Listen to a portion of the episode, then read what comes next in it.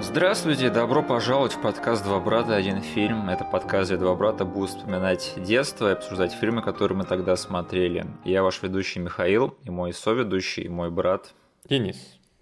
Пожалуйста, поставьте нам лайк везде, где можете. Все отсылки, которые будут вам непонятны в этом эпизоде, будут прописаны в описании к нему на YouTube. У нас есть группа ВКонтакте, и подписывайтесь на наш канал на YouTube. Ох, Денис, ну что ж, мы сегодня обсуждаем фильм под названием «Сканирование мозга» 94 года. Мгм. Продолжаем наш октябрьский марафон фильмов ужасов, который ведется к Хэллоуину. Мгм. Это фильм про задрота, Мгм. про любителя жестоких фильмов и компьютерных игр и всяких таких штук, которому в руки попадается игра под названием «Сканирование мозга», и она выводит его игровой experience на абсолютно новый уровень, потому что эта игра начинает смешиваться с реальностью, и уже непонятно, где что вообще происходит. И эта игра, она состоит из того, что ему предстоит совершить серию убийств, как я понимаю, Мгм. но игра оказывается не игрой, потому что все эти убийства происходят в реальной жизни. И еще появляется какой-то хрен, который зовет себя Трикстером и говорит, что давай, чувак, давай играй дальше, а то проиграешь. Мгм. В общем, примерно так. А, Слушай, на удивление для такого простецкого фильма трудновато было описать его сюжет. Он прям такой весь сложно сочиненный, да. А, Слушай, это был один из первых фильмов, я помню, что я кинулся искать на торрентах, когда наступила эра торрентов. М. Да, то есть этот фильм он в детстве прям был такой крутой и неуловимый, и в нем царила такая своя атмосфера. Я всегда его вспоминал, думал, блин, вот бы его пересмотреть. И как только у меня вот руки дотянулись до вот этой вот библиотеки, да, и рядом не было брата, который мог меня остановить, Мгм. я побежал смотреть его одним из первых а, в очереди. Ты что помнишь? Э, Я так, по-моему, мы между собой уже говорили, да, что ты, по-моему, его с детства так и не пересматривал. да? Да. Вот это вот для тебя поездочка, наверное, сейчас было. Причем желание у меня было Ага. лет 10 назад, наверное. И довольно, ну, легко я его тогда не нашел и понял, что я не хочу тратить на это больше, чем 5 минут. Жестко. Вот, и теперь 10 лет спустя я наконец-таки посмотрел этот фильм впервые после VHS от Екатеринбург Арт. Которую мы взяли у наших знакомых каких-нибудь. Так, потому что я не помню, чтобы у нас была эта VHS. Ее не было. Мгм. То есть кто-то из наших знакомых подумал, блин, сканирование мозга, вот это название, вот это фильм. И там еще обложка была, где он, Стрёмная жесть. где он его башку жрал таким вот э, изогнувшимся артом. Да? Да, да, там вот Трикстер жрет э, голову Эдди Ферлинга или, или стоп. Или я себе придумываю. Придумал это? Не-не, это было в фильме. А Это в обложка была там такой Эдди Ферлинг бежит в ну, такой смешной позе. И огромная рожа Трикстера на всю обложку. Такая криповая достаточно. Вот, да. Вот. А, Но тебе этот фильм в детстве все-таки нравился, да? А, как тебе сказать? Или ты уже тогда понимал, что это трэш? Подожди. С одной стороны, у меня в голове э, была одна мысль. Это, эту VHS мы взяли у знакомых, и я должен, типа, насладиться по полной, потому что я, скорее всего, не смогу потом этот фильм пересматривать в любой момент, когда захочу, да? Так. И каждый фильм, который я брал в таком режиме, там он получал от меня какой-то налет, э, просмотр получал налет наслаждения дополнительно, потому что я понимал, что, блин, я сейчас должен вкусить этот фильм вообще по полной. Но что-то у меня на задворках разума уже тогда говорило мне, что это не высокое искусство перед тобой, Так. это какая-то дешевая штука. Возможно, эти мысли были не настолько хорошо сформированы, но что-то я уже тогда подозревал, что с этим фильмом не так. Ты подозревал, что взял на кассете у друзей фильм для канала ТВ-3, да? Именно, да. Хоть я тогда даже не знал о таком канале ничего. Я вот этого не просек, если Мгм. честно. Для меня этот фильм был такой неоткрытый джем, скрытый джем, который смотрел не так много людей. И даже какое-то время после переобнаружения этого фильма в эру торрентов я все равно так думал, и, по-моему, я его довольно-таки часто пересматривал Мгм. после уже там изначального переоткрытия его. И я вот пересматривал относительно недавно, всего-то года, наверное, 4 назад. Мгм. И вот мне кажется, что я в... Ну вот это был мой финальный раз, когда я такой посмотрел этот фильм и понял, а, понятно. Я понял теперь, что это за фильм. Э, Но, тем не менее, этот фильм, он навсегда мне запомнился именно вот этим своим маскотом, да, Трикстером, Да. потому что мне кажется, что хоть если за что и надо вспоминать этот фильм, то хотя бы за этого черта. И, кстати, ты сказал такое слово, как атмосфера. Да. Я не могу сказать, что это атмосфера, которая будет всем по душе, Хм. или это та атмосфера, которую я ищу в фильмах, да. Да. Но это та атмосфера, которая там есть, и которую я, не знаю, с удивлением сейчас еще раз ощутил, Да. когда смотрел, и какое-то теплое чувство все равно заимел. Нет, и что, американский пригород 90-х это вообще это то, в чем я купаюсь, в чем купается моя ностальгия. Да, а, слушай, я думаю, что а, разговор о создателях этого фильма надо начинать с его сценариста. А, Тебе имя Эндрю Кевин Уокер ни о чем не говорит? Ни о чем. Годом позже вышел другой фильм, который написал этот товарищ. Это был фильм Дэвида Финчера «Семь». Ого. Прикинь, 7 и сканирование мозга написал один и тот же чел. Ладно, с этим мне придется жить. И если что, это не так было, что там написал какой-то другой чувак, потому что там есть э, в сценарных кре- кредитах э, второй чувак. Мгм. Но это не было так, что написал другой, а Эндрю Кевин Уокер там просто панчил. Нет, нет.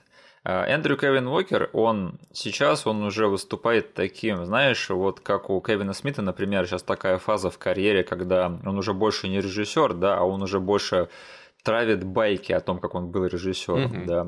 Даже когда снимает фильмы. Именно. И у Эндрю Кевина Уокера сейчас примерно та же фаза, потому что он довольно-таки э, активничает, активно активничает в соцсетях. И у него есть собственный сайт, Мгм. на котором выложены все его сценарии. М. И даже кусочек его нереализованного сценария, который он писал про Бэтмена и Супермена в одном фильме. Задолго до того, как это сделал товарищ по фамилии Снайдер. Круто. Можете на его сайте почитать вот этот вот отрывок, и если вам позволяют знания английского языка. Так вот, я э, наведался на его сайт, и, пожалуйста, у него там э, в, в шапке лежит сценарий к фильму «Сканирование мозга», то есть он ни разу этого не стесняется. Полный. Да, полный, полный. И я пробежался по нему и был поражен тем, насколько вот итоговый фильм был близок к тому, что он написал. Мгм. Даже э, реплика про желчный пузырь, она слово в слово из этого сценария. Мгм. И да, слушай, вот этот сценарий, то есть я как понимаю, он вот рожден из такой технофобии, игрофобии 90-х, да. Э, Ну да, когда началась вот эта вот фигня с видеоиграми, да, Мгм. и люди начали почему-то фантазировать насчет того, что через пару лет вот эти вот игры на квадратиках, они начнут походить на реальную жизнь. Мы с тобой обсуждали экзистенцию, да, Да. в этом подкасте. Мне кажется, что BrainScan это такой Кроненберг для тинейджеров. При том, что, наверное, оба эти фильма плохо сохранились в плане технофобии, но мы Да. с тобой, когда обсуждали экзистенцию, хотя бы там подметили какие-то прикольные штуки, которые тот фильм предрек. Просто с Да. экзистенцией у меня нет таких проблем, потому что они изначально сетапят это все как ну какой-то вообще оторванную от реальности вещь. Там свои приставки, да, своя технология, свои там, не знаю, компании и методы продвижения игр. Чего нет в этом фильме? Но это забавно, да, как вот Эндрю Кевин Уокер мог написать и 7, да, который вот просто Да. Ну, не знаю, на этот сценарий до сих пор, наверное, ссылаются в Голливуде, типа, вот, снимите нам такой триллер. Мгм. И как вот тот же самый, ну, не тот же самый, но материал того же самого человека может смотреться в руках менее мастеровитого режиссера, да. Потому что режиссер Брейнскана Джон Флинн, он не то чтобы по триллерам, если честно, чувак. а, Я не знаю, ты смотрел его фильмографию или нет? Я, кажись, максимум, что сделал, навел на его имя на кинопоиске, и там, знаешь, есть маленький такой тултип появляется. Да, типа да. мелкой превьюшкой, куда обычно запихивают лучшие работы. И там у него увидел одну работу и даже не стал нажимать дальше. В общем, он больше чувак про боевики. Э, он снял фильм Out for Justice с Сигалом. Мгм. И нет, Денис, это не тот фильм, где Стивен Сигал посылает кого-то в банк крови. Да. Это другой фильм, название которого все равно сейчас не скажу. А, И еще он снял «Тюрягу» со Сталлоне. Один из тех фильмов с Сильвестром Сталлоне, для- на который мне абсолютно плевать. Тебе тоже? Да. Отлично. Это же не чисто боевик, это какая-то Я не знаю, драма, нет? раньше почему-то экшен-герои в тюрьме это считалось боевиком. Да, да, да, точно. У Ван Дамма, по-моему, есть фильм, где он в тюрьме. Мгм, У Клинта Иствуда есть «Побег из Алькатраса». мгм. Вон у Сталлоне есть «Тюряга» и «Побег из тюрьмы». Кажется, Да. так этот фильм называется. Да. Блин, этот фильм нас преследует. Мы уже, наверное, третий или четвертый раз его вспоминаем на этом Настолько подкасте. хорош. Да, да, тот момент хороший, тот самый момент. В общем, Брейнскан провалился, хотя он хотел быть очень таким, знаешь, очень актуальным, очень резонансным фильмом. Это фильм с кинотеатральным прокатом, офигеть. Я читал, что он провалился так сильно, что студия его вытащила из кинотеатров через две недели после начала проката. М. Да. Но, тем не менее, надо сказать, что это культовый фильм. То Чего? есть- да, да. То есть его даже когда перевыпускали на Blu-ray, там записали интервью с актерами.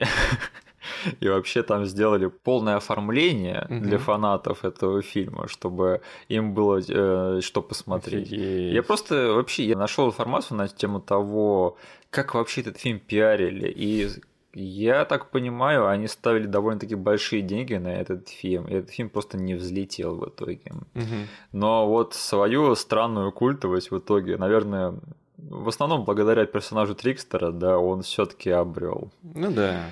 В общем, я что хотел сказать. Вот, мне кажется, таким фильмом может быть два подхода в плане кинокритики. Либо это жесткая прямо критика и прям просто разнос этого фильма. Либо ты, знаешь, э, снизойдешь до этого фильма, Мгм. да, и так э, постыдно им насладишься. Ну, короче, если критиковать вообще э, по чесноку этот фильм, там можно двумя предложениями все сказать, да, как бы, что это дешевый ТВ-тришный фильм, Да. а, в котором не так уж много чего-то от искусства, да, от, от таланта, от всего этого дела, потому что режиссер это вообще какой-то no-name хмырь. Это был бы отличный фильм, если бы не сам фильм, да. Да, да, вот. Э, Это очень кратко его можно обосрать. И, и просто пройти мимо, и все. Но вот насладиться им, это уже что-то совершенно на другом уровне. Просто между вот этими двумя подходами, я- мне кажется, я где-то посередине. Потому что, с одной стороны, этот фильм представляет для меня бесспорное ностальгическое качество, скажем так. Мгм. Но, блин, я слишком стар для этого дерьма. Я слишком стар, чтобы наслаждаться, ну, такой ностальгией, в которой настолько мало таланта. Мгм. Мне все-таки хотелось бы сейчас, чтобы вот эм, кино имело хоть какую-то ценность в плане своего художественной стороны.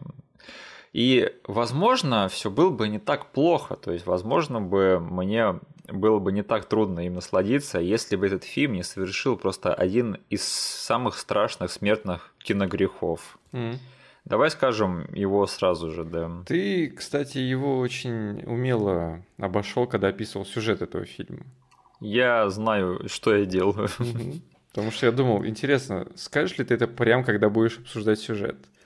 В общем, один из самых э, постыдных э, моментов этого фильма это что, по сути, 90% этого фильма в конце концов оказываются сном, Мгм. и ничего из того, что происходило большую часть фильма, оно на самом деле не произошло, потому что Мгм. все убийства, которые совершал главный герой под воздействием игры, они все откатываются назад во времени, и он просыпается после первой своей же игровой сессии, и оказывается, что ничего из этого не происходило. Мгм.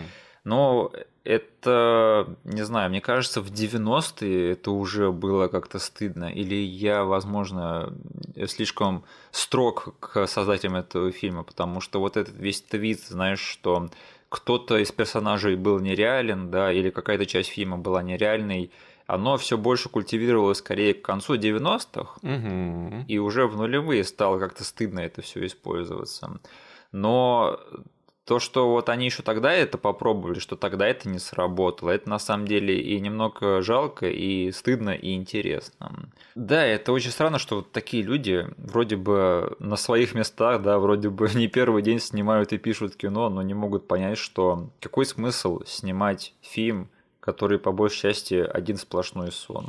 Просто, мне кажется, они тогда для себя придумали очень, не знаю, манящее оправдание. Так. То есть, и мне кажется, у них тогда в головах было, никто еще не делал такого твиста с видеоигрой, которая настолько реальна. А, им все можно простить за это. Да. Нет, но просто они тогда... Это очень легко уцепиться за вот эту вот спасательную э, палочку, да? Да. Что типа, но ведь все раньше думали про сны, там, про трипы наркоманские, да? А у нас будет игра настолько реальная, что ты даже не отличишь ее от э, мира, в котором ты живешь. А, странно видеть такое у сценариста «Семи». Да. Видимо, даже самые умные люди могут совершать ошибку. Даже у сценаристов «Семи» может быть Brainscan. А, И самая, наверное, главная, самая главная фишка этого фильма, которая, опять же, на мой взгляд, не работает, особенно сейчас, через почти 30 лет того, как этот фильм был снят, да, это что вот вся, весь комментарий на тему технофобии и игрофобии, он очень плохо сохранился. Мгм. Потому что если посмотреть на этот фильм со стороны, то ты видишь, как вот эм, кучка бумеров, да, это Эндрю Кевин Уокер, этот режиссер, они учат жизни тупого тинейджера из 90-х. Да. Типа, любишь хорроры, да, любишь жестокие игры. На, получай в реальной жизни, как тебе это? Ну, как тебе? Они особо важного на эту тему ничего не сказали, потому что, ну, вот этот комментарий, он просто ничего из себя не представляет, как бы. Я играю в жестокие игры всю свою жизнь, смотрю жестокие фильмы всю свою жизнь, но тем не менее я четко понимаю, где вот разница между искусственным насилием, да, и насилием в реальной жизни. Я с искусственным насилием имею дело ну, на ежедневной основе, я уже этого не замечаю. А вот насилие в реальной жизни, я к нему вообще никакого отношения не хочу иметь. И вот это вот бумерский комментарий, это вот то, что, мне кажется, вот просто было такой доставучей штукой вот все 90-е и даже нулевые, когда, знаешь, нам все говорили, о, до чего вас доведут жестокие игры, да. И я так рад, что вот этот вот э, дебат, он что он сдулся вот сейчас, и что практически никто о нем уже не говорит. Меня еще больше затриггерило э, в дополнение к тому, что ты сейчас говорил, Мгм. что если смотреть на то, каким, не знаю, поведением и какой сценой заканчивается этот фильм, то их основной комментарий был в том, что задрот, выйди из дома, дойди до своей девушки и просто выскажись ей. Хватит сидеть и наяривать на нее через окно. Да, потому что это все их решение проблемы, да, чувак, хватит сидеть дома. Да. Хотя на самом деле, вот, э, давай тогда, раз уж мы затронули эту тему, даже в каком-то игрожурнале я читала, что вот эти все э, случаи, когда подростки там совершали какие-то преступления, да, и сваливали это на игры. Э, Такое достаточно было распространено в те времена. И контрдвижение всего этому, контркомментарий было того, что как бы э, жестокие игры э, это, это не причина, почему все это происходит, да, а это всего лишь ну, какая-то одна из сторона всего этого дела. Мгм. А это идет все откуда-то из другого места. Да. И этот фильм, он сосредотачивается только на том, что нет, это все благодаря жестоким фильмам и играм происходит насилие. Год спустя, кажется, выйдет Крик, да, в котором там главный маньяк скажет, что нет, э, и жестокие фильмы не делают Мгм. психов, они делают психов более изобретательными. Да. Ну вот именно поэтому Крик э, сохранился великолепно, а Брейнскан сохранился не очень. А, Ну, слушай, какие-то, наверное, прикольные, удачные попадания, несмотря на то, что они все кринжовые тоже у этого фильма тоже есть в плане там э, предсказания будущего, потому что, например, у главного героя э, есть собственный Сири, да, Игорь, да. Который тоже довольно-таки кринжовый в том плане, как он показан. Я не помню, чтобы вот я встречал людей вот сейчас в современном мире, да, которые делали из своей Сирии какого-нибудь персонажа из хоррор-фильма, чтобы он был его слугой, такого нет. Но в плане того, что у этого чувака есть электронный помощник, я прямо тут снимаю шляпу перед создателем. Просто вся вот эта фигня с тем, насколько он геймер, в 94 году, в котором лучшими играми года были Donkey Kong Country, Doom 2 и Mega Man. И вот э, вы включаете этот фильм и видите, как у него, не знаю, целый чердак обставлен какой-то техникой, на которой этот чел, ну, реалистично должен запустить Donkey Kong Country. Но у него, блин, там кресло геймерское стоит, акустическая система, блин, телевизор. У него, не знаю, у него игра запускается. Ты заметил эту фигню, что каждый раз, когда он вставляет диск, Ему нужно набрать телефонный номер, чтобы начать играть.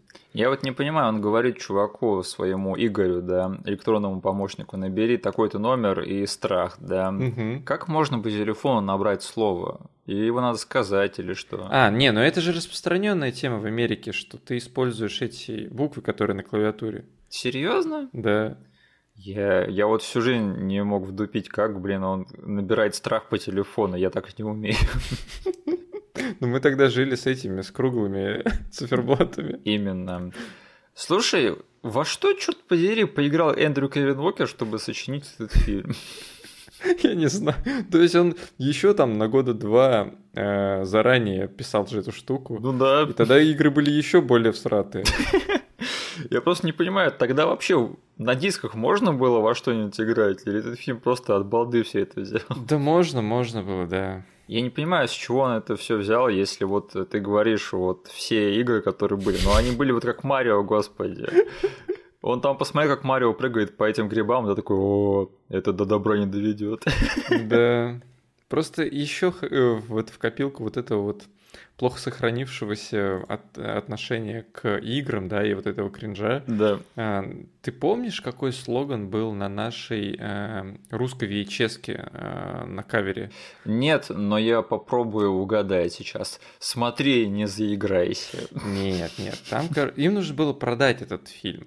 То есть там, знаешь, когда... Ты помнишь, э, какой информации на обложке э, фильм рука убийца заставил наших родителей купить его. А, ну что там было Offspring, да. Да, вот. И им нужно было продать этот фильм, и они написали, это кошмар на улице Вязов для поколения CD-ROM, Sony PlayStation, 3DO, Sega и Nintendo. О, ну знаешь, они были правы. Ты такой смотришь, да, я люблю Sony PlayStation. Я не знаю, что такое 3DO и Nintendo. Но я знаю, что такое Sony PlayStation и Sega. Я хочу посмотреть этот фильм. Я знаю, что такое кошмар на улице Вязов. Понял, Миш? Мы с тобой поколение сидером. А, да, да, да. Я думал, что я поколение какой-то миллениалов, да, или миниалов. А, но, видимо, теперь я поколение сидером, да. Жаль, что это не прижилось, да. Который очень быстро закончил. Да, я не использовал свой сидером, наверное, уже лет 10. У меня его даже нет сейчас, господи. Ну, Денис, скажу, у тебя есть сидером в компьютере? Нет. А, оставьте нам свои комментарии, у кого есть сидером в ваших компах. У меня в корпусе даже нет прорези для него. Блин, я все боюсь, когда меня это однажды схватит за задницу. Мне надо будет срочно использовать какой-нибудь CD или DVD. А под рукой не окажется CD-ROM. И тебя спасет какой-нибудь чувак из того поколения, да? Да. Слушай, а скажи, это было бы более или менее кринжово, если бы они использовали в, этих, в этом фильме дискеты? Ох, ну блин, 94 год это на самом деле уже ну, на самом деле дискеты были в ходу. Ну да. Но CD, блин, в таком роде фильмов им уже нужно было смотреть в сторону дисков, конечно же. Mm-hmm.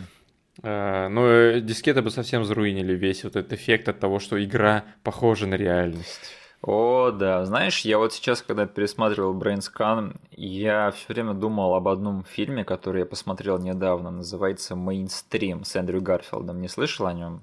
Mm-mm. М-м. Это, короче, фильм про YouTube-культуру, ну или который пытается быть фильмом про YouTube-культуру. Mm-hmm. И это, короче, фильм, который вышел еще год назад на каких-то фестивалях, и его там жестко обосрали. Угу.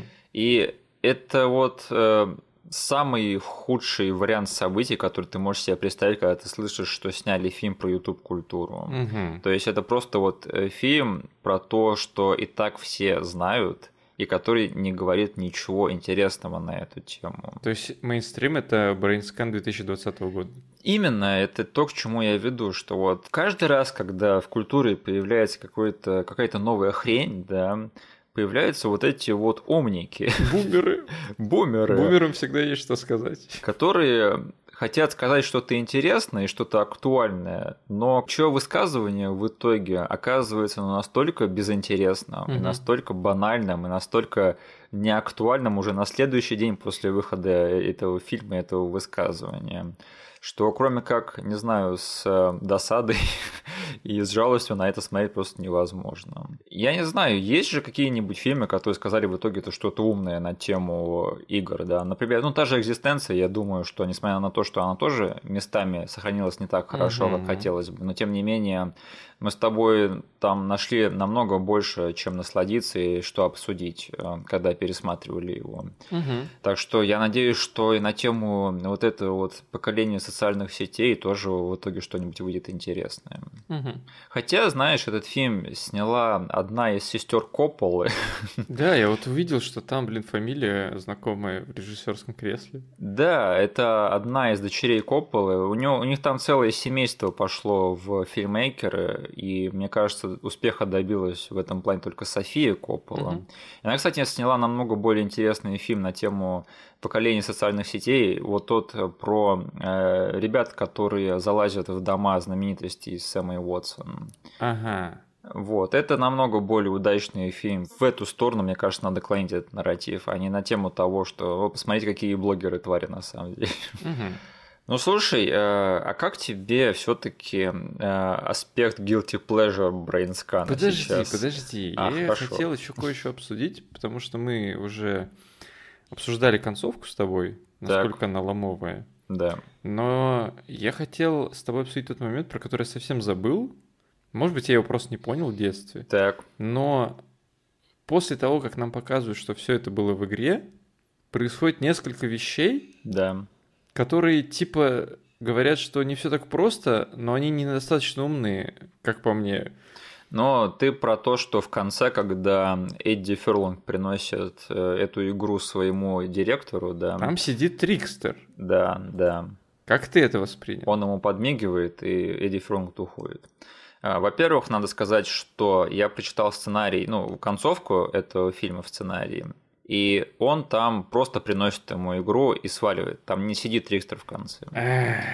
Значит, это была придумка либо режиссера, либо сценариста прямо в ходе съемок. Мгм. Моя интерпретация – это намеренно открытая концовка, чтобы мы решили, Мгм. поехала ли у него башка в конце фильма у главного героя от того, что он сыграл в Brainscan, Мгм. и теперь у него реально видится везде Трикстер. Либо все события фильма, они были реальные в том плане, что да, эта игра, она и правда провернула с ним какую-то э, мозгоигру, Мгм. И, э, и правда, все это в каком-то смысле произошло, и Трикстер реален, и теперь то же самое произойдет с директором. Мгм. Понятно, с этим разобрались и обсудили. Но что насчет сцены после титров? Там есть сцена после титров. Да, там, короче, начинаются титры, а потом прерываются. Ну, то есть, знаешь, как у Марвелов есть э, первый кусок э, титров, да, после которых идет сцена. Трикстер, короче, прерывает это все и говорит, вы ничего не забыли? И нам показывают, как собака несет ногу. А, я, это я посмотрел, да, я просто не воспринял это как э, сцену после И титров. подносит эту ногу к дому э, Эдди Ферлинга. Мгм. И если вспомнить первый кадр этого фильма, то фильм начинается с того, что собака... Они использовали ровно те же кадры. Собака пробегает по стадиону, подбегает к дому Эдди Ферлинга с ногой во рту. Она вначале бежит с ногой? Да. А, да, я сейчас вижу, и ты абсолютно прав. Знаешь что? Если им было плевать на это, то и нам должно быть плевать на это. Я, я реально потратил время на то, чтобы понять, что происходит в этом фильме. Настолько ли он какой-то хитрый и... Может быть, из-за этого у него... Я сейчас думаю, может, он из-за этого стал культовым. Из-за того, что есть какие-то дикие фанатские теории. Но реально фильм начинается с того, что до всего Типа, да все дичь, которая произошла, когда он запустил игру, к его дому подбегает собака с оторванной ногой, которую он впоследствии отрежет у первой жертвы, да? Да. Вот она стоит, и этим же кадром заканчивается фильм. Что за хрень? А, мне кажется, я знаю, где собака зарыта. Ну, Смотри, в начале фильма нам эту собаку показывают только общим планом, как она Ну. бежит с какой-то хреновиной во рту. да. Не показывают крупного плана, где у нее нога. Не показывает, да.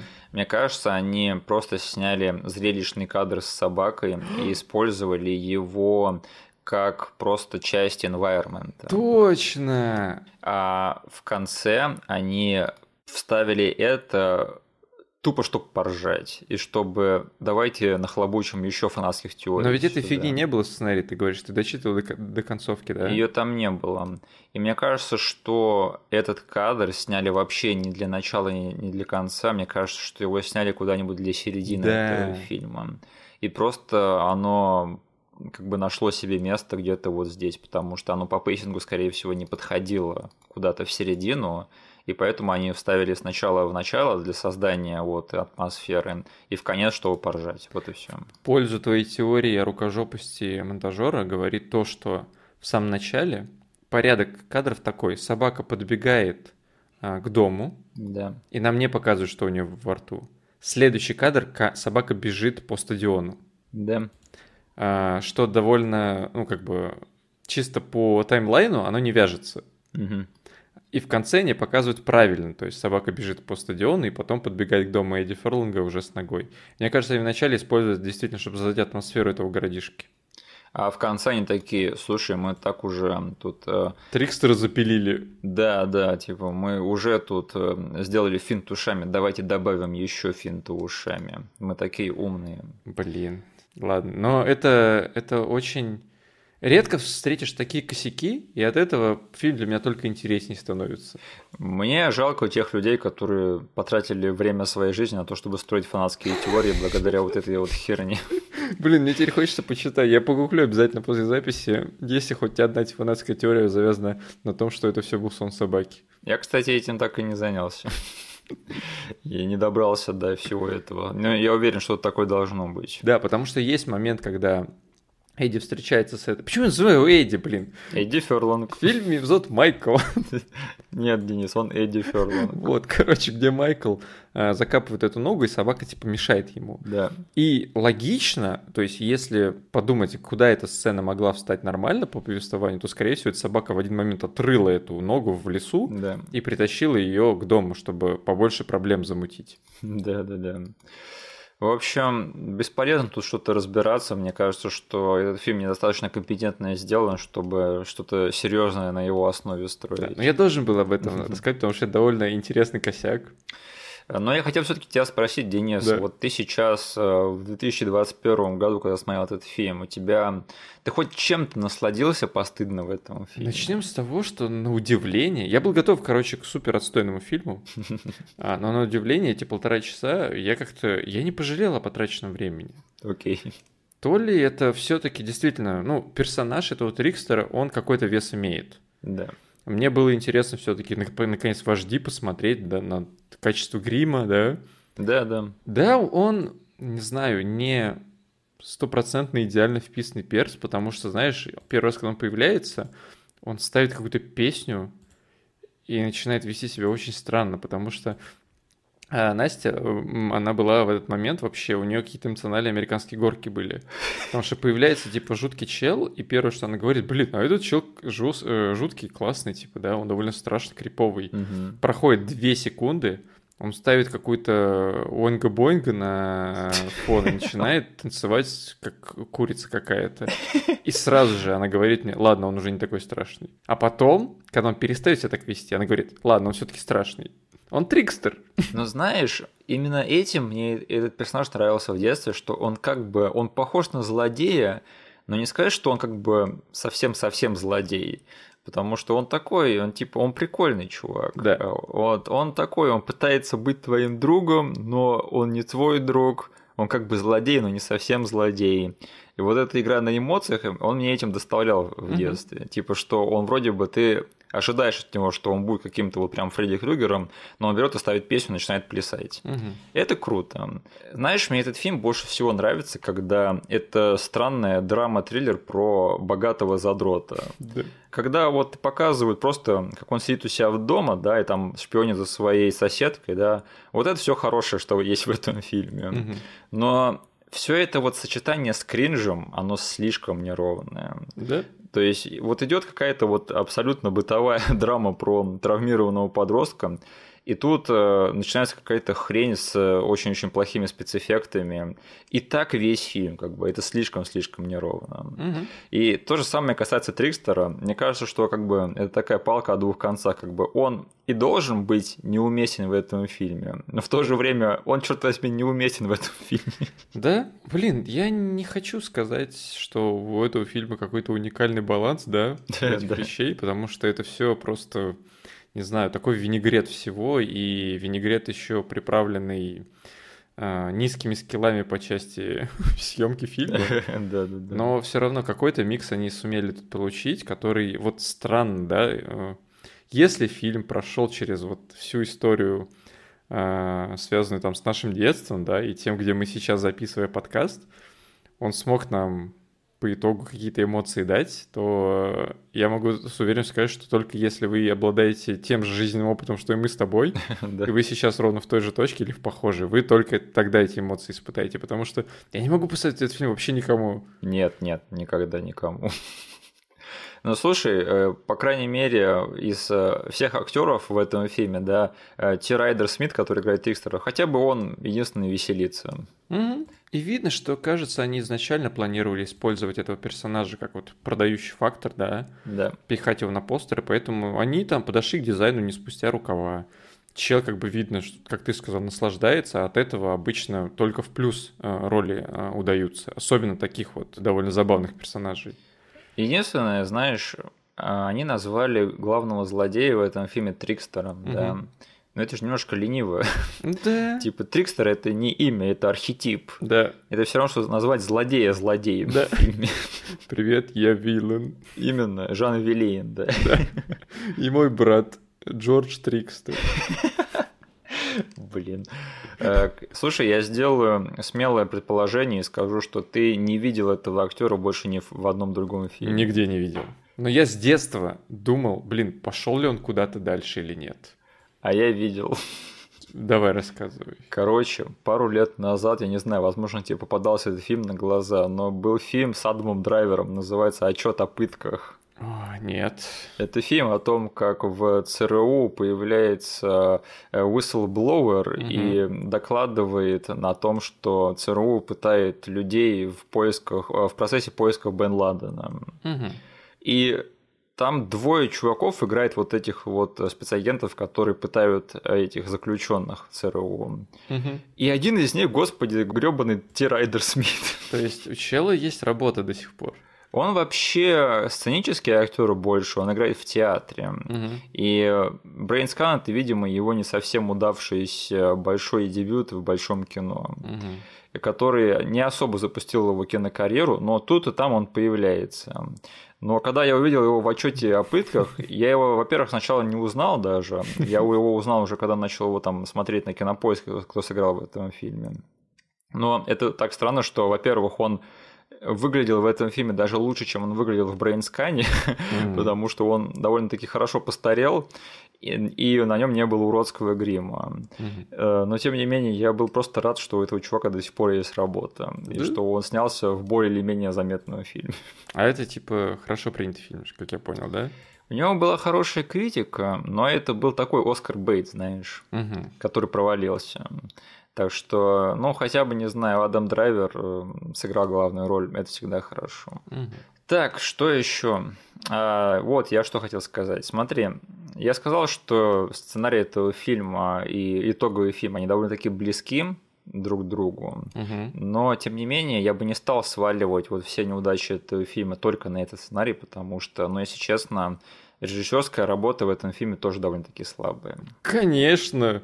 Э, я, мне кажется, всю жизнь, когда смотрел этот фильм, не мог сформировать эту мысль, но сейчас я когда смотрел, но я всегда это чувствовал, но сейчас я наконец-таки сформировал свое мнение, что вот в третьем акте этого фильма начинается такой конкретный ТВ-3. Да. Когда начинается беготня Эдди Ферланга от полиции. Э, да. Его это лежание в кустах. Это, это так плохо снято. Да. Это настолько раннее утро ТВ-3, когда еще надо спать и не смотреть телевизор. То есть это просто стыдно смотреть на это. И знаешь, как я вот не стал бы сваливать все неудачи этого фильма только на режиссуру, да, но и на сценарий я бы не стал его сваливать, mm-hmm. потому что я вот почитал, например, один из моментов, который меня очень сильно покоробил сейчас на пересмотре. Mm-hmm. Это когда э, Эдди Ферлинг первый раз звонит по телефону, да, и первый раз собирается играть в эту игру. Mm-hmm. И, и его внезапно жахает такой луч света и пробирает его. Ну вот скажи, что это снято довольно-таки слабо было. Да. Да. Но я почитал этот момент в сценарии, и там, ну не знаю, вот то, как это было написано, мне кажется, что это можно было бы снять намного более эффектно и намного более А. там, как-то более естественно, потому что там нет такого, что там его жахает луч света, и он начинает конвульсии, да. Там скорее в стиле Кроненберга, у него там начинаются судороги, он там э, застывает на месте, у него слюна начинает течь изо рта. Мгм. Типа, вот, вот это, мне кажется, было бы круто, э, можно было бы снять.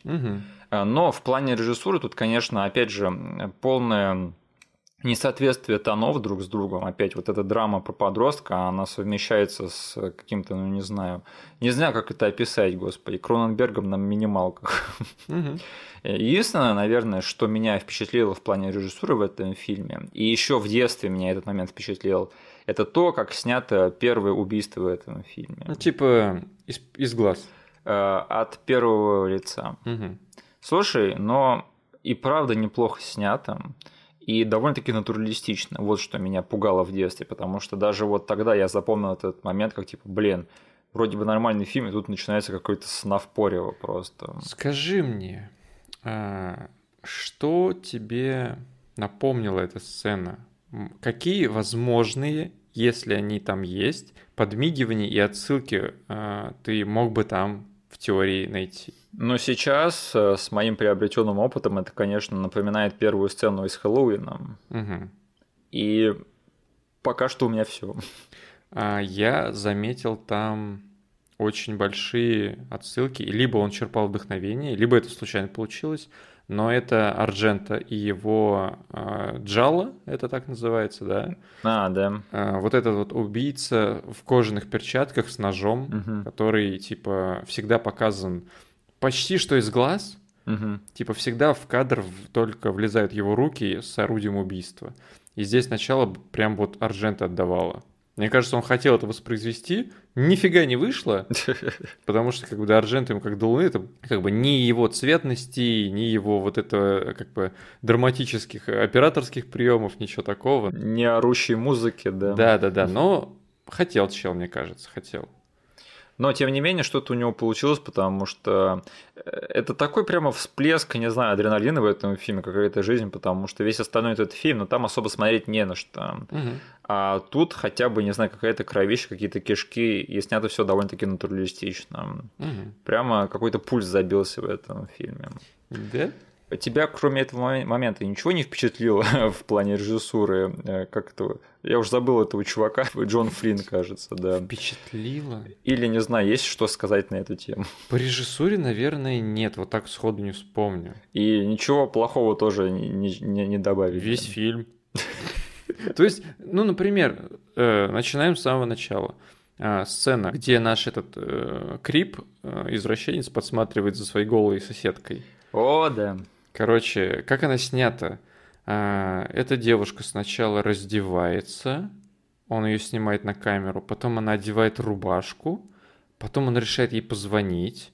Нам с- параллельно с этим показывают VHS футаж того, как она очень медленно идет к телефону в другой одежде. В последний момент, когда она берет очень медленно трубку с низким FPS, он кладет, она смотрит на него прямо в камеру. Я не понимаю, что эта сцена должна была мне сказать, и как она снята, почему, типа, здесь низкий FPS, почему она меняет одежду и чем она занимается. Она еще, это было очень поздно, и она душилась перед сном. Э, мне кажется, что она знает, что он за ней подсматривает. Да, знает. Это. И ей это нравится. Да. А он ей позвонил и снял ее в замедленные съемки, чтобы полюбоваться ею. Да, но она в реал-тайме шла к телефону. Денис, э, не спори с техникой 94 -го года. Хорошо. Мы ладно. не знаем, как она работала тогда. Хорошо, ладно. Вот скажи, ты спец по технике 94 -го года? Я нет. Ладно, ладно, я тут умываю руки. Может быть, тогда люди двигались в меньшем FPS. Да. Я вот не знаю, я в 94-м только родился.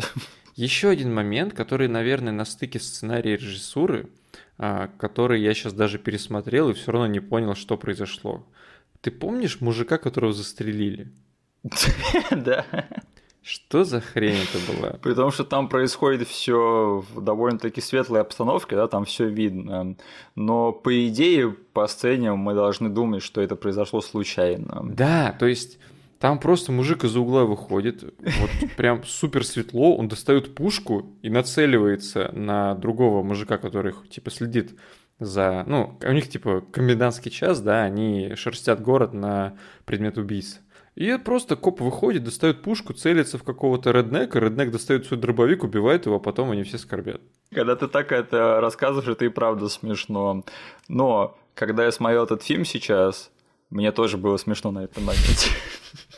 Причем я потом начал вспоминать, блин, это, может быть, этим мужиком управлял Трикстер, может, они это все объяснят? Но нет. Нет, он убивает его на ровном месте. Да. И это даже никакого эффекта не возымело в фильме, ни на что. И, и Фрэнк Ланджело говорит, ну и кто будет звонить его жене, рассказывать Блин, я не знаю, что за сцена была. Это вообще потом никуда не пошло. Нет, именно поэтому в э, кульминации этого фильма этот коп А. заходит и убивает э, Эдди Ферланга. Да, но он же знал, что... Нет, почему он убивает Эдди Ферлинга из-за того, что Реднек замочил его напарника? Но он винит его. Чертов Фрэнк Ланджело, про которого мы еще даже не сказали ни слова. Слушай, я всегда, когда думаю о брейнскане, а это происходит, ну, примерно раз в день, каждый день у меня, я всегда думаю, Фрэнк Ланджело реально был в этом фильме, или мне приснилось это? Потому что какого хрена он делает в этом фильме? Уважаемый характерный актер, номинант на премию Оскар за фильм Никсон против Фроста. И тем не менее, он затесался в этот фильм. Я не знаю, что делать с этой информацией. Я надеюсь, что ему хорошо заплатили просто. Потому что он просто шраебится по этому городку, нифига не делает и просто говорит вот эту фразу. Ну и кто скажет его жене? А потом выходит в конце, в сломо говорит «убийца» и убивает Эдди Ферлинга, и все. Блин, я теперь хочу вот понять, вот потому что этот персонаж... Нет, стоп. Он появляется до игры или уже после того, как этот... Там, короче, смотри, еще одна странная фигня. Убийцы в этом городке начались до того, как Фредди запустил игру. Эдди Ферлинг. Фредди, блин, Фредди? Эдди, Эдди. Эдди Ферланг. Фредди Эрланг Фредди. запустил игру. И там Фрэнк Ланджел уже ту- тусит и бросает, типа, хитрые косые взгляды на нашего героя. Стоп, это случилось до или после того, как э, Эдди Ферлинга первый раз жахнула молния? Э, Это случилось до... Это случилось после. В смысле? Да, это случилось после. Помнишь, он просыпается, говорит со своим дружбаном, и он ему присылает эту игру, и он сразу же звонит. А все остальное это вот происходит уже А, после всего. Нет, это, короче, он звонит, чтобы сделать заказ. Да, да. А, во время первого звонка его жахает молния, но игру еще не доставили. Не, но мне кажется, что воздействие на Эдди Ферлинга началось именно тогда. Э, Или стоп, когда он просыпается? Он просыпается уже после первой игры. А, да, ты прав. Да. Блин, этот, этот гребаный фильм. Почему мы пытаемся найти логику в этом отстойном фильме? Блин, я хотел, чтобы этот эпизод был прикольным. Я столько много информации нашел, тем не менее, мы его проводим, просто пытаясь разобраться в перипетиях этого сюжета. Это слушать, наверное, просто невыносимо. Этот эпизод должен быть был хороший. Сраный Brainscan, я ненавижу тебя. Ладно, в конце выяснится, что это все был сон. Да, но только не тот сон, который мы думали, а сон, который происходит там после первой игры. Да.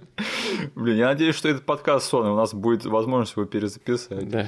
Э, Слушай, э, я вычитал интересную хрень. Оказывается, что Джон Флинн, который режиссер этого фильма, и Эдди Ферлонг, они очень сильно не поладили в ходе съемок этого фильма. Я могу это понять. Я цитирую, он сказал, что Эдди Ферлинг это просто пацан, который не умел играть, и мне приходилось ему давать пощечину каждый раз перед дублем, чтобы его разбудить. Жестко, жестко. Блин, во-первых, насилие над детьми. Но это Эдди, Эдди Ферлинг, он уже привык. Во-вторых, это черт возьми Эдди Ферлинг, который реально тут как бревно играет. Э, Давай поговорим о нем немножечко, потому что а, вообще Эдди Ферлинг, он у нас же не профессиональный актер, все это знают, да. Да. Есть какая-то дурацкая легенда, что э, Джеймс Кэмерон увидел его в очереди в какой-то клуб и предложил ему роль в Терминаторе 2, и так его взяли на эту роль, да. Мгм. Ты слышал это, это дерьмо? Нет.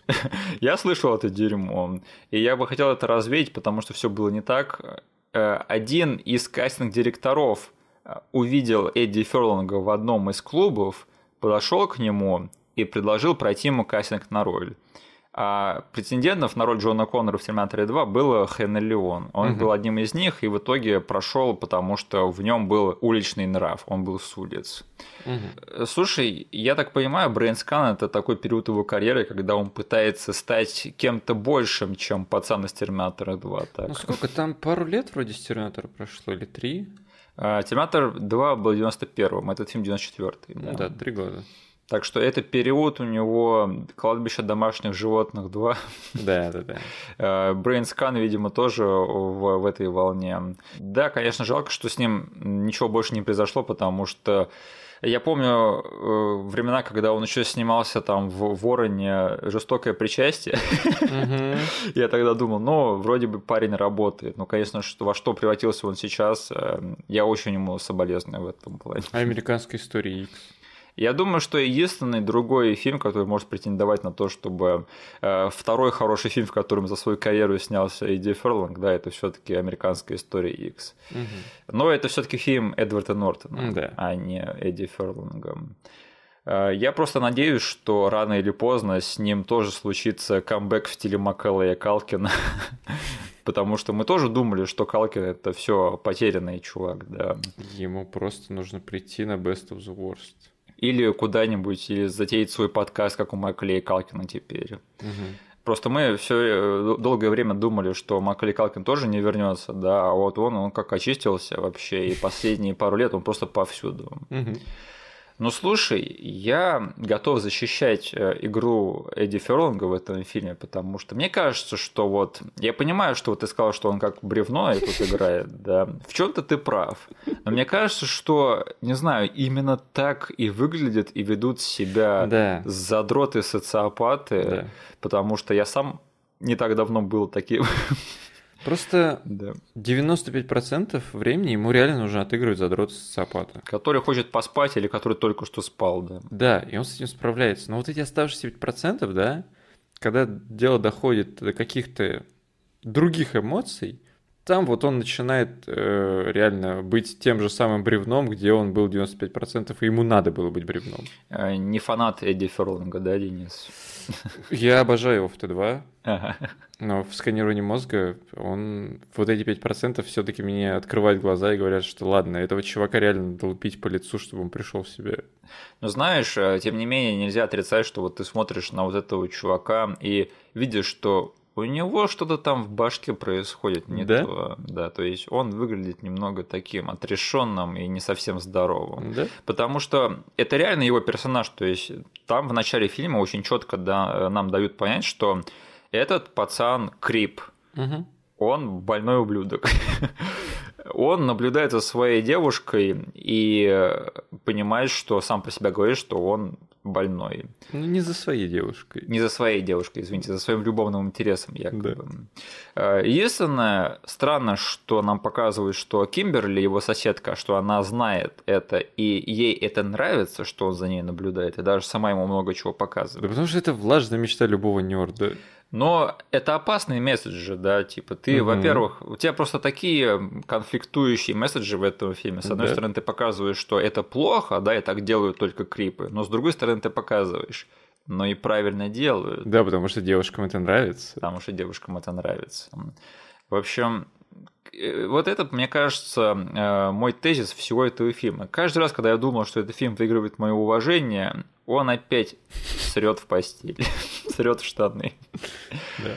А, кстати, а ты знаешь то, что, по-моему, из всех этих актеров в этом фильме а, у Эми Харгривс, которая играет Кимберли, у нее сложилась, наверное, вторая лучшая карьера после Фрэнка Ланджелла. Да? Где еще мог видеть? Ну, во-первых, а, у нее была эпизодическая, но очень-очень яркая и хорошо отыгранная роль в фильме «Блу Руин» Джереми Соланье. Где она играла сестру главного героя, да. Точно. У нее там на плечах очень-очень такая тяжелая сцена и очень-очень сложная была. Это во-первых. А во-вторых, и как я понимаю, она сыграла мать главного героя сериала «13 причин почему». Знаешь такой сериал? Этот сериал я знаю. Который просто завирусился так, что от него уже тошнит. Да. да. И благодаря этому у нее началась вот вторая фаза ее карьеры, где она теперь играет э, мамаш на телевидении и на стриминговых сервисах. Угу. Так что я не знаю, как ты, но я рад за Эми Харгривс. Блин, я сидел весь фильм Brainscan и пытался вспомнить, где я видел это лицо. И это, черт возьми, Blue Ruin. Да, да, я тебе как-то даже скидывал картинку после того, как ты посмотрел этот фильм. Типа сказал, смотри, она из Brainscan а, чувак. Офигеть. Не, круто, круто. А, Денис, ты также рад за Эми Харгривс, как я? Да.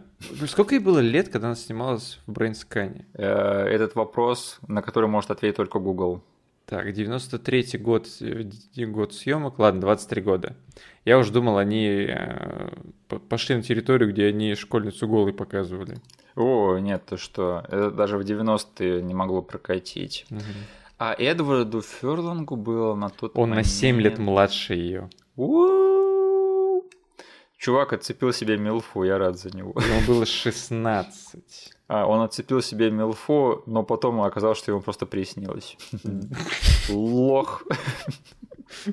А, слушай, Денис, есть что-то отдельное, что ты бы хотел обсудить в этом фильме? Конечно. Давай. Я зайду немножечко издалека, а потом добью э, картинкой, которую я нафотошопил сразу же после того, как закончился просмотр. Я должен был это выплеснуть. Я как в какой-то мере оценил, как они подошли к интерьеру, в котором живет Эдди. А. Потому что интерьер зачастую говорит о персонаже довольно много. Да. И к тому, что он читает, что он смотрит, э, как он себя ведет и вообще где он обитает. Они там развесили Элиса Купера на его холодильник, да? Да. Все обставили техникой, вроде нужные даже постеры зафигачили. Читают они с другом журнал Фангория, типа знаменитый хоррор-журнал. Да. Вот. Но я сомневаюсь. Я, кстати, вот не, не смог своим поверхностным гугляжом найти, была ли в Фангории рубрика видеоигр, где он смог найти эту инфу про BrainScan. Ну, фиг знает. И, э, как бы, ладно, хотя бы Фангорию нашли, а не просто какой-то там дженерик журнал. Да. Вот. И вот весь этот образ, да, и весь этот фильм, он по итогу натолкнул меня на тот креатив, с которым я сейчас с тобой поделюсь в чатике. Но это была вот первая мысль, которая у меня всплыла после вот всего этого ансамбля его окружения и его поведения весь в этом, в этом фильме и сюжета. Я замутил вот эту вот картинку. Он же злобный видеоигровой задрот. Потому что он ну, несколько раз за этот фильм терял свое дерьмецо. Он там э, выходил, и в конце тоже он знаменито вышел э, из себя. Вот, и я не мог не на фотошопе это, потому что это сидело во мне, и нужно было это все выплеснуть. Я уже начал строить фанатскую теорию на, на тему того, что этот фильм это Origin Нерда. Да! Но у этого фильма прям противоположная мораль, потому что в конце Эдди Ферланг отказывается да. от и, и видеоигр. А с Нердом, к счастью, не случился Брейнска. Да, потому что он, как и Нерд, обожает старые черно-белые хоррор-фильмы, да? Он читает Фангорию, типа прется по этому гриму и всему делу. Они устроили этот кружок в школе по просмотру фильмов ужасов. Слушай, но значит, этот фильм в какой-то степени все-таки угадал этот стереотип, да, потому что, судя по Джеймсу Рольфу, да. этот стереотип появился не из ниоткуда. Да, То есть да. была вот эта субкультура задротов, которые любили игры и старые черно-белые фильмы ужасов, да, потому что у него даже его Сири Игорь, это же чувак Игорь Франкенштейна. Да. да? Так что хоть в этом плане, я думаю, комплимент стоит отвесить. Да, я только сомневаюсь, что у Джеймса Рольфа в школьные годы был кружок, в который набивалась просто куча сексуальных подростков и смотрели с упоением древнющий черно-белый фильм. Желчный пузырь. Да. Вот еще хотел момент, э, который мне пришлось перематывать, чтобы переслушать его в оригинале, э, потому что я не нашел э, версию фильма в оригинале плюс русские сабы. Кажется, русских сабов этого фильма не существует. Вот, а мы смотрели, типа, с семьей фильм, поэтому пришлось в переводе э, с кассеты смотреть. Отличный вот, перевод. А, вот, но я услышал, типа, фразу, которую у нас не перевели нормально, но в оригинале я ее услышал, потому что перевод все таки не дубляж, а закадровый. Это, и я, типа, немного ухмыльнулся, когда в конце его дружбан стучится к нему в дверь. Да. А, и Эдвард Ферлинг радостный, что его дружбан живой, и он типа бежит вниз по лестнице с криками, э, выкрикивает типа «Кайл! Кайл! Кайл!» да. Когда открывает дверь, типа «О, Кайл! Кайл!» И Кайл ему говорит типа «Нет, черт возьми, Аксель Роуз!» И этот, я так смотрю, блин, этот человек реально весь фильм был одет как Аксель Роуз. Ты э, скажи, да, про себя, что ты все-таки у нас не последний человек в плане э, любви к Guns N' Roses. Да, да я э, очень люблю эту группу, очень люблю Акселя. Mm-hmm. И я тут, когда вот просто где-то на задворках звуковой дорожки услышал два ключевых слова и подумал, он что, реально это сказал? А что он сказал в, в переводе? Какую-то фигню, типа, без имени даже. А, понятно. Что-то вроде «А ты думал кто?» А, смотри, Аксель Роуз и Эдди Ферлонг. Да! Ты знаешь связующее звено тут, да? Терминатор 2, You Could Be Mine, саундтрек. Он там ехал со своим дружбаном Васей, да, на мотоцикле, и они слушали именно композицию Guns N' Roses. Так что, не знаю, может быть, это было намеренно, надо будет свериться со сценарием Эндрю Кевина Уокера. Блин, ну это классно, что он второго дружбана писал как мелкого Аксель Роуза, получается, еще и шутку такую прописал. Да, что-нибудь еще? И все-таки мы оценили в какой-то мере, хоть и низкобюджетный, но какой-никакой запоминающийся саундтрек в этом фильме. Окей, я не могу сказать то же самое про себя. Ну, типа, вот эта вот тема, которая у этого фильма есть. Угу. Тун, ту-ду-дун, дун. Блин, вот сейчас ты ее напел, и я такой, да, у этого фильма есть тема. И каждый раз, когда я смотрю этот фильм, я вспоминаю, ах да, у этого фильма есть темка. Но как только фильм заканчивается, я сразу же про это забываю. Да.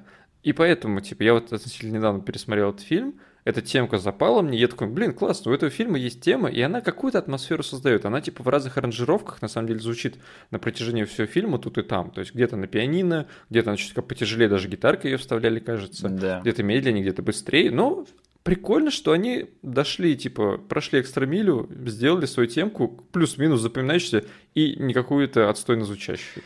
Это хотя бы, не знаю, минимальный труд. Да, да, да. А в остальном там какая-то бетономешалка вставлена в саундтрек. Бетономешалка! Да, да, да. Какие-то низкобюджетные алкоголизм. трэш э, которые просто подчеркивают вот то поколение чуваков, которые сидят на э, чердаке. Кстати, еще один богатый, беспроблемный белый парень. Ну, не то, что беспроблемный, ну, у него да. умерла мама. Да, ну, ну да, папа в разъездах, у него unlimited запасы еды, и жрачки, и электричества, и игр. Мне кажется, это мечта всех подростков, не знаю, всегда. Да, горячая соседка вот в соседнем доме, да, которая да, да. не прочь, чтобы ты ее поснимал на свою vhs Не, мне кажется, что вот Эдди Ферлонг в Брейнскане, э, Энтон из э, «Руки убийцы» и, не знаю, Зик из факультета – это люди, которые сформировали то, чем я хотела быть в тинейджерские годы. Да. да, просто. Боже, как бы я хотел никогда не знать про них, чтобы у меня было более счастливое детство. Так, и в остальном по моментам, наверное, все. Да, я все.